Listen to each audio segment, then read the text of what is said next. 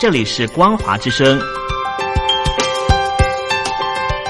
听众朋友，从现在开始，请您一起来关心最近发生的新闻事件。欢迎收听光华随身听。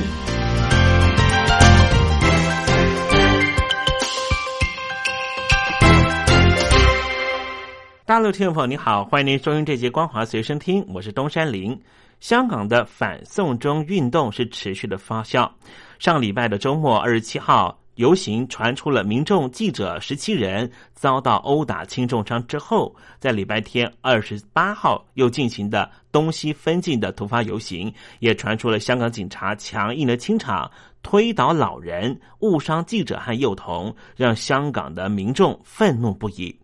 针对港警推倒老人，网友描述。这名老翁只是想要保护示威者，以肉身隔出一个缓冲带，手无寸铁，双手高举，却遭到警方故意推倒在地。网友愤怒的说：“要黑警死全家。”至于香港警方在上环投掷催泪弹的时候误伤到记者群，被网友讽刺说：“世界首屈一指的警队也太厉害了吧！竟然把催泪弹丢到记者群，让记者没办法工作，间接的让警察的非法行为没办法被报道。”而香港警察是在礼拜天的晚上七点开始狂射催泪弹和海绵弹，强力驱散示威者。当时有小朋友在街上因为吸入了催泪气体流泪不止。对此，已经有超过了五千名的医护人员响应联署，谴责港警危害市民的健康，尤其是小孩都不放过。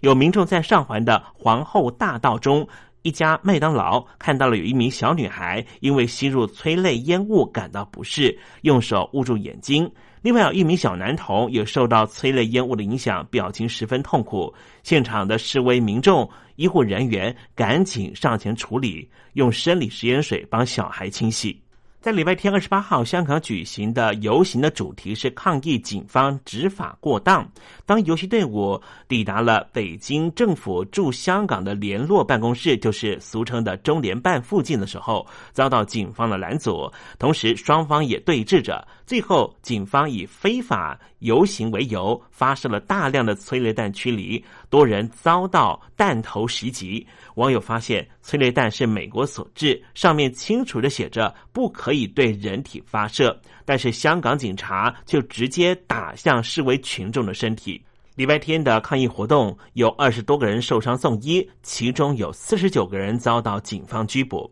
香港的著名歌手何韵诗也在脸书上面痛批：香港警察向民众的头部和身体发射催泪弹，绝对已经违反了联合国的执法人员守则，同时也有致人于死的风险，他绝对会追究到底。而国际特色组织也发表了声明，谴责香港警察在人口密集区发射催泪弹，呼吁各国停止向香港出口执法工具，包括美国的胡椒喷雾、警棍、橡胶子弹等，英国的橡胶手榴弹和德国、法国的宾士底盘的水炮车，都应该全面的禁止送到香港。香港的反送中事件是越演越烈，各界除了陆续的反弹声浪之外，也有好几名公务员发起了联署，打算就在这个礼拜五举行集会。而在礼拜一的中午，他们就前往了香港的警署申请不反对的通知书。这些香港的公务员决定要走上街头来抗议，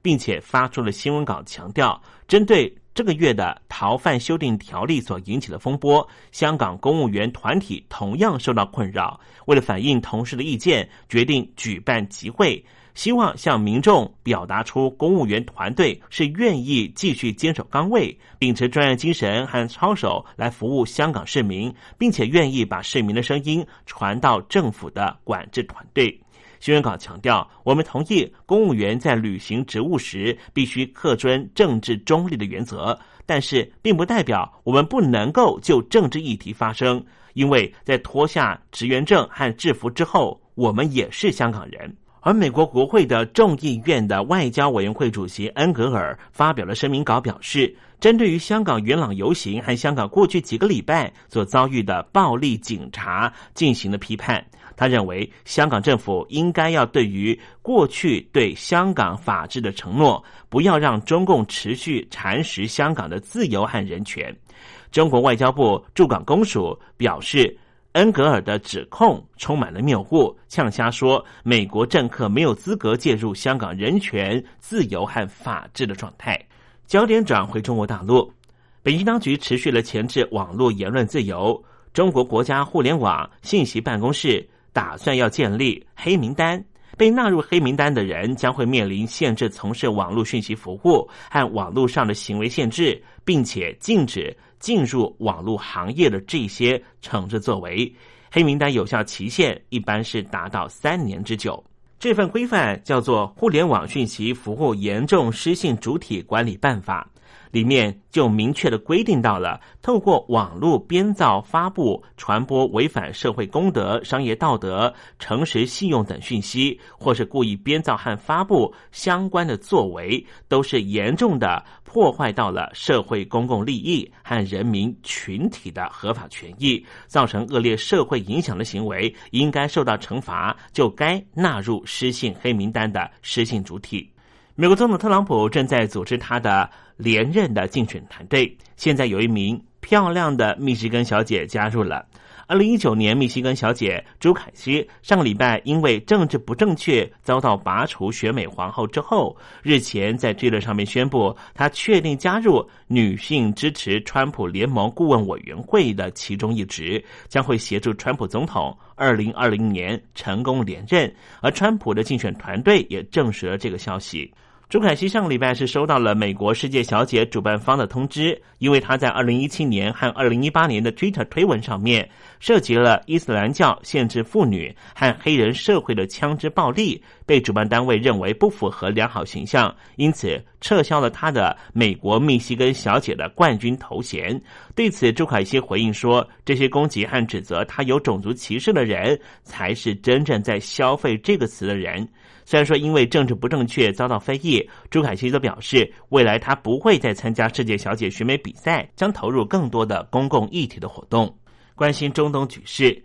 以色列总理纳坦雅胡今天正式宣布，以色列和美国合作的建设三型防空系统已经在美国的阿拉斯加完成一连串的实际拦截测试，并且借此警告伊朗当局千万不要轻举妄动。这项和美国波音公司合作的建设三型飞弹拦截系统，再度在美国的阿拉斯加获得了三项实际拦截测试，能够飞行的距离大约是一千公里。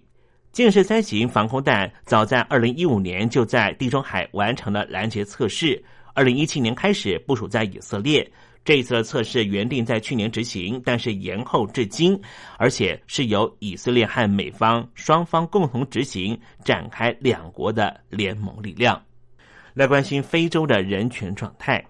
非洲许多部落彼此之间都是进入杀戮状态。奈及利亚东北部一座村庄，二十八号举行丧礼的时候，遭到极端的恐怖组织博科圣地武装分子闯入行凶。根据警方事后的清查，造成了六十五个人当场死亡，十个人受伤，其中二十个人是在葬礼集会上面就被杀手杀害。